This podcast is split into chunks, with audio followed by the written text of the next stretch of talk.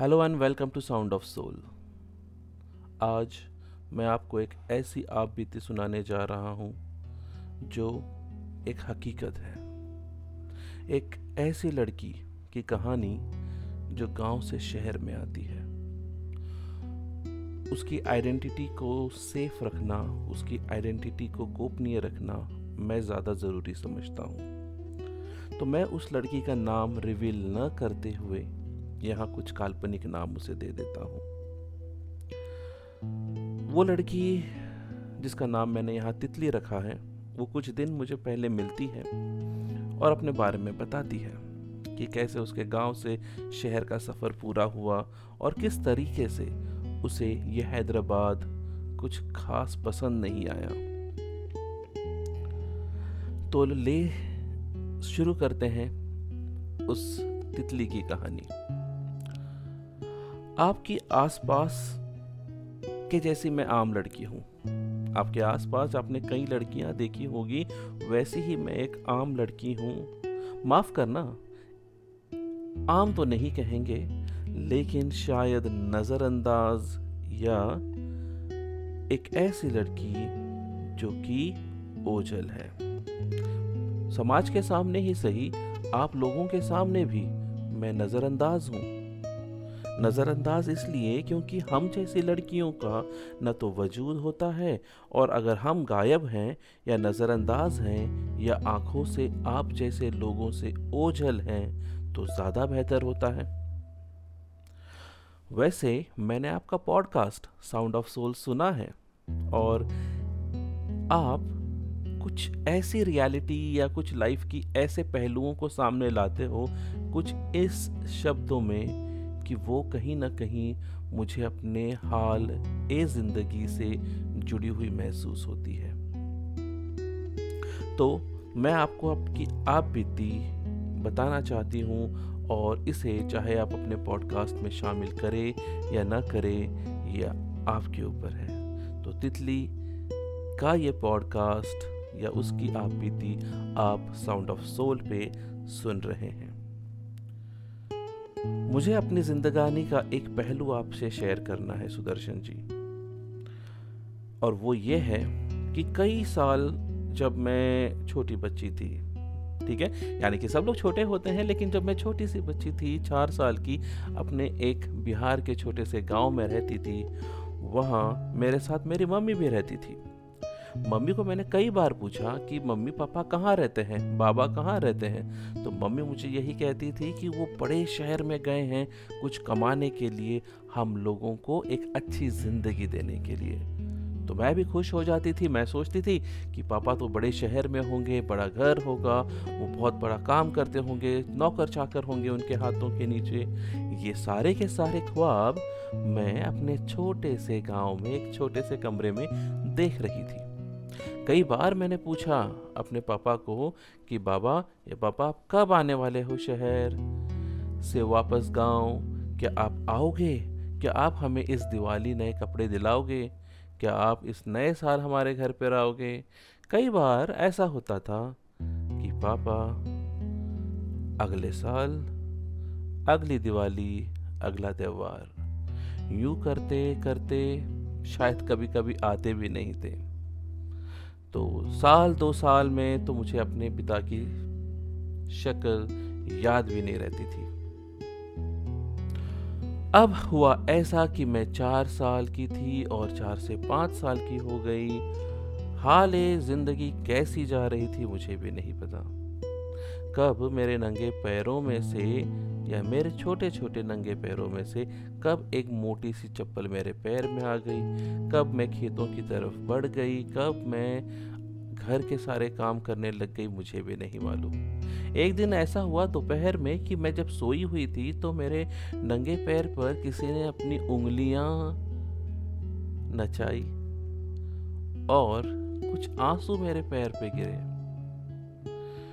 उस तपती धूप में कुछ मेरे पैरों पे गिरे और कुछ जमी पर। जब वो जमी पर गिरे तो वो आँसू ऐसे ओझल हो गए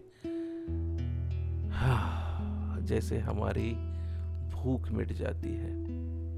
जब माँ ये कहती है कि बाबा, हमारे लिए खाना लाएँगे।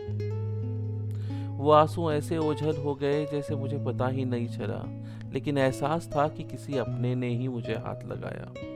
दूसरे दिन माँ ने कहा कि, बेटिया, तुम्हारी पायल किधर है? मैं भी हंस के कह दी कि शायद गुम गई होगी। ज़िंदगी का कड़वा सच तभी मैंने जाना, जब माँ ने मुझे डांटा नहीं मेरे पायल खोने पर, क्योंकि हम दोनों ही जानते थे हमारे ज़िंदगी के हालात, हमारी हालत हम दोनों को ही मालूम थी। और कहते हैं ना कि बुरे दिन एक जैसे नहीं रहते। तो हुआ भी ऐसा, मैं जब छः या सात साल की हो गई तो अबू का खत आता है, यानी पापा का खत आया, और पापा ने कहा कि मैंने आशियाना बना लिया है शहर में और तुम दोनों को मेरे साथ रहना होगा। अब मैं तो बहुत खुश हो गई। मम्मी भी यहाँ बहुत खुश थी कि अब हमें अपने आशियाने में जाने का मौका मिलेगा। हुआ भी वैसे और पापा के खत के साथ कुछ पैसे आए थे। मैंने तो ये सोचा था कि पापा को जाके थोड़ा सा रपट लगाऊँगी कि पापा, आप हमें क्यों नहीं लेने आए? बट इसकी हकीकत हमें बाद में पता चलने वाली थी। ठीक है, पैसे तो आ गए। खत भी आ गया। हमने अपनी झटपट सारी सी तैयारी से कर ली।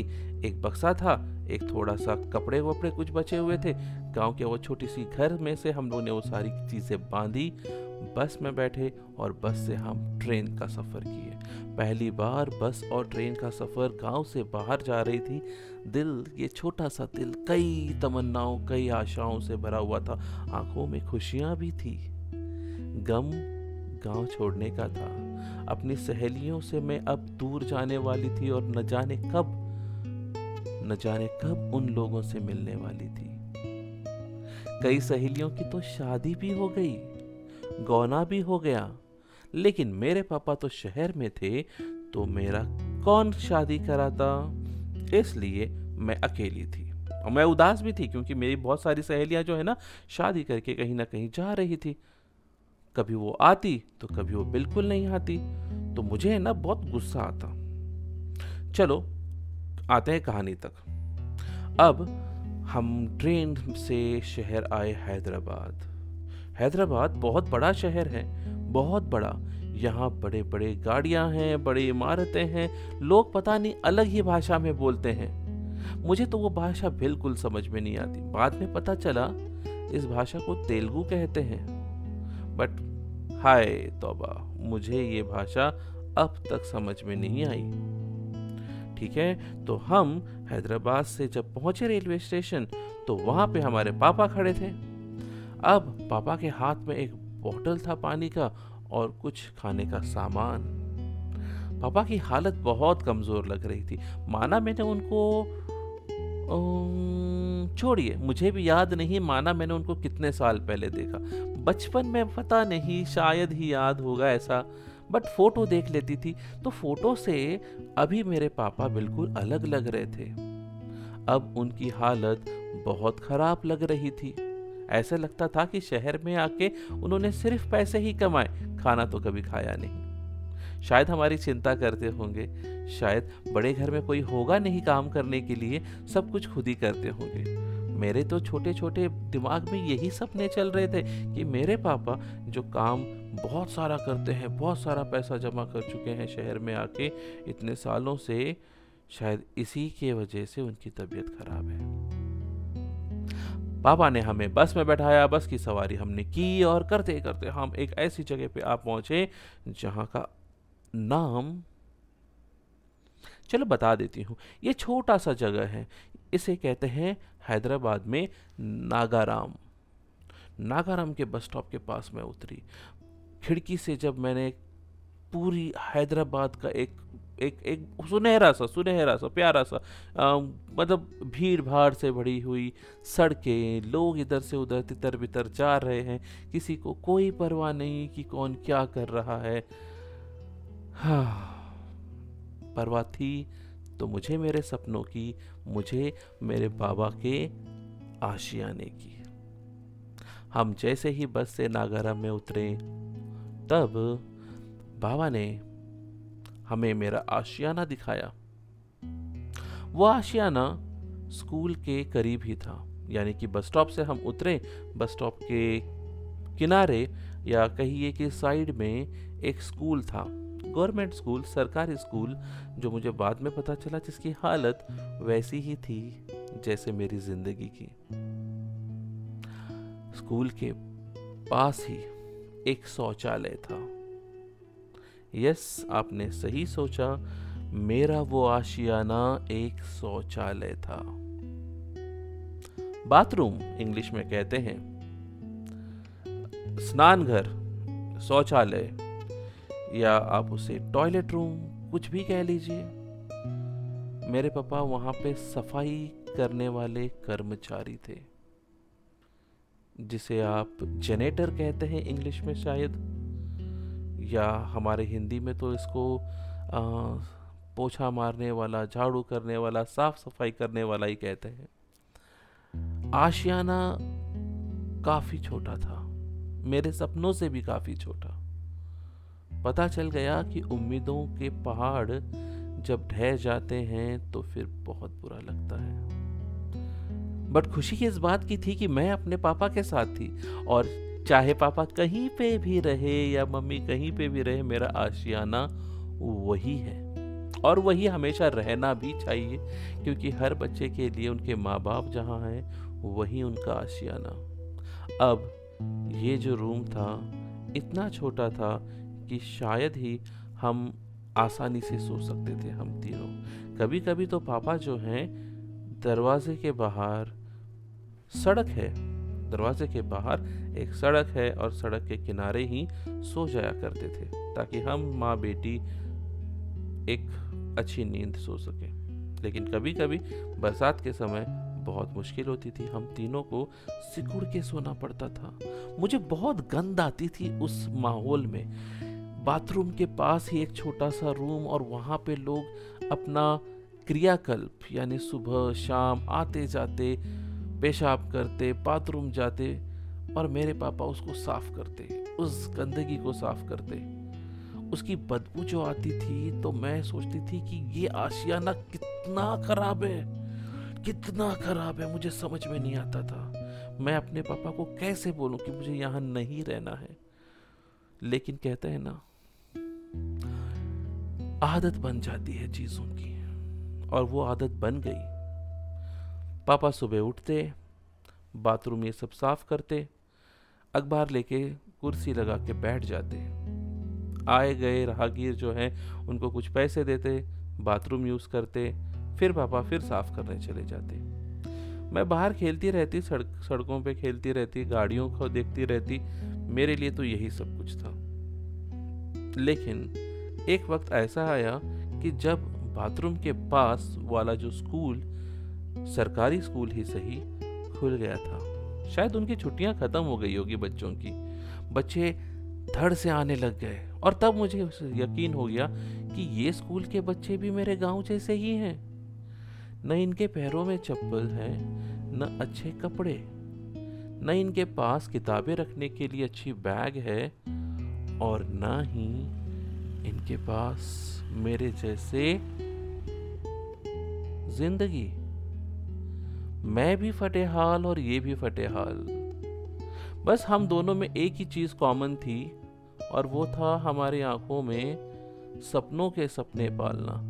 यानी कुछ ना कुछ अधेड़ बुन करते रहना। मेरे ख्याल से कुछ ऐसी लड़कियाँ थी यहाँ पे जो शायद बहुत कुछ सपने देखती थी मेरे जैसे। जब मैं बस स्टॉप पे बैठती थी ना उनसे बात करती रहती थी। ये लड़का या ये लड़की हमारे बाथरूम में आते और फिर अपना शौचालय या फिर अपना जो आ, सब कुछ करके यहाँ से चले जाते। मैंने कहा अपने पापा को पापा मेरी उम्र अभी दस साल की हो चुकी है।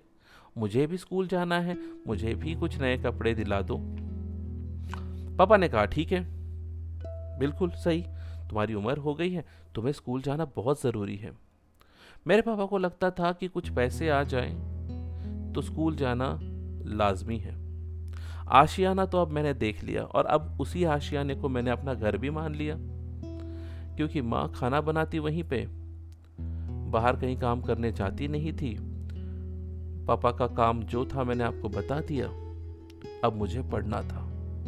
मुझे अपने हालात बदलने थे, मुझे अपनी जिंदगानी बदलनी थी और मुझे ऐसा लगता था कि शायद इन कोरे पन्नों पे जो काली साही है, भले ही किसी की ज़िंदगी बदले ना बदले, ये काला या ये काली साही मेरी ज़िंदगी ज़रूर बदलेगी। और मैंने ठान लिया, मैंने कहा अपने पापा से कि मुझे पढ़ाई करना है, मुझे स्कूल में जाना है। कुछ दिन ऐसे चले गए और बाबा ने कुछ पैसे जुटाए और हम स्कूल के भीतर गए।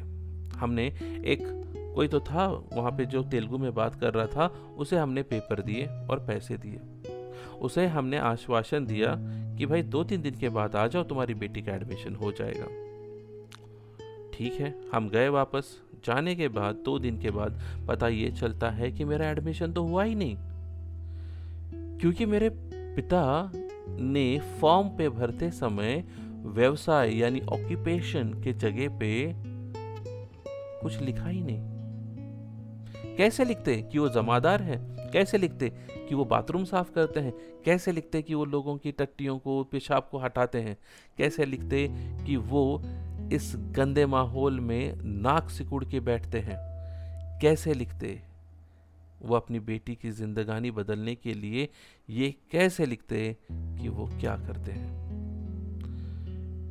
और उसी समय तब मुझे समझ में आया कि मेरी जिंदगानी शायद इस इस शहर में नहीं बनेगी। मैंने कई बार सोचा कि मैं स्कूल जाऊँ, लेकिन उन स्कूल वालों ने हमें ठुकरा दिया। ठुकराया इसलिए क्योंकि हम नीची जात के हैं। ठुकराया इसलिए कि हम नीचा काम करते हैं। ठुकराया इसलिए कि मैं काबिल नहीं हूँ। लेकिन लेकिन लेकिन लेकिन लेकिन मैं ये कहना चाहती हूँ कि मेरे आँखों में कई सपने हैं। मैं भले ही दस या बारह साल की हो चुकी हूँ अभी, लेकिन मुझे यकीन है कि ये शहर मुझे बहुत कुछ आगे मेरे सपनों को एक नई उड़ान देगा। मेरे सपनों को एक नया रंग देगा। मेरे अब जो इस काले पन्ने को मैंने जो भर दिए हैं, अपने सपनों से, अपनी आँखों में जो मैंने आत्मविश्वास लाया है ना, वो वे आत्मविश्वास ये शहर मुझे देता है। मुझे मालूम है कि आज मेरी उम्र भले ही बारह साल की हो, लेकिन आज नहीं तो कल इस चीज़ को मैं हकीकत बना के रहूँगी और मैं इसी स्कूल में एक दिन एडमिशन लेके रहूँगी। मुझे किसी को साबित करना नहीं है, मुझे अपनी ज़िंदगी को, ज़िंदगी से ही एक चीज़ ऐसी सिखानी है, एक माहौल ऐसा लेना है, एक बदला मेरी ज़िंदगी से लेना है कि मेरी ज़िंदगी मेरे बाबा जैसी नहीं होगी। मैं और मेरे बाबा कुछ कोशिश कर रहे हैं, हम स्कूल में जा रहे हैं, गवर्नमेंट स्कूल में ही सही, क्योंकि प्राइवेट में तो मेरे पास इतना पैसा नहीं है, मेरे बाबा के पास भी नहीं है ना ना उनको इंग्लिश आती है, ना वो फॉर्म भरना। हाँ तेलुगु थोड़ी थोड़ी मेरे बाबा सीखे हुए हैं अभी तो वो इसलिए फॉर्म भर देते हैं। लेकिन अब भी, पिछले चार साल से मेरा किसी भी स्कूल में एडमिशन नहीं हुआ। कोशिश जारी है और जारी रहेगी। तब तक आप मेरे भाई को सुन लीजिए। सुदर्शन जी आप मेरे पॉडकास्ट या मेरे कहानी को अगर अपने पॉडकास्ट पे लाते हैं I will be very happy हाँ मैंने ये वेरी हैप्पी इसलिए सीखा क्योंकि कुछ लड़कियाँ मेरे साथ बैठती हैं ना तो वो मुझको कभी ना कभी ये बातें करते रहती है। वो बोलती रहती हैं, तितली, चाहे कुछ भी हो जाए, ज़िंदगी में चाहे कुछ भी हो जाए, रोना मत बी हैप्पी तो मैं यही कहती हूँ कि आपने मेरी कहानी सुनी बी हैप्पी बी हैप्पी क्योंकि ये कहानी सिर्फ़ मेरी नहीं है, हम जैसे कई लोगों की है, कई लड़कों की है, कई लड़कियों की है, जिनके माँ बाप ऐसे बाथरूम के साफ़ सफ़ाई में हैं। मैं बस उनको यही कहना चाहती हूँ, सुनने वालों को ये कहना चाहती हूँ कि हम भी इंसान हैं। हमारे अंदर भी छोटा दिल है, हमारी आँखों में सपने हैं, बड़े बनने के, कुछ कर दिखाने के, कुछ हौसला चाहिए। कुछ आत्मविश्वास चाहिए। आपके बड़े शहर में आए हैं तो इंसान की सोच छोटी नहीं, दिल बड़ा होना चाहिए, दिमाग खुला होना चाहिए। हमें भी अपनाने की कोशिश करें कि हम भी इसी देश में आपके जैसे ही कुछ सपने बनाने, कुछ अपनों को सिखाने और बताने आए हैं। आपने मुझे सुना, इस तितली को सुना उसके लिए थैंक यू ये थी तितली की एक छोटी सी कहानी, जो उसकी खुद की आप बीती थी, जो उसने मुझे सुनाई थी, और मैंने उसे कुछ अपनी ही शब्दों में आपके सामने रखा। बट इन सब की चीज़ें बिल्कुल सही हैं, क्योंकि हर एक इंसान इंसान होता है और इंसानियत सबसे ज़्यादा ज़रूरी। तितली ही नहीं, बल्कि तितली की कई लड़कियों की ये कहानी है। उनके माँ बाप का पेशा कभी कभी उनको स्कूल में एडमिशन में रोक देता है।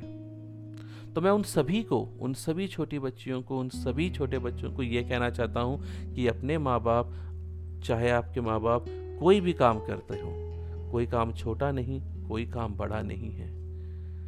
ज़रूरी यह है कि वो इज़्ज़त से कमाते हैं और आपको खुश रखना चाहते हैं, चाहे कोई भी काम करना हो। ज़रूरी यह है कि परिवार को चलाना और आपके नन्हे नन्हे होठों पे हल्की सी खुशी लाना। शायद यही एक माँ बाप चाहता है।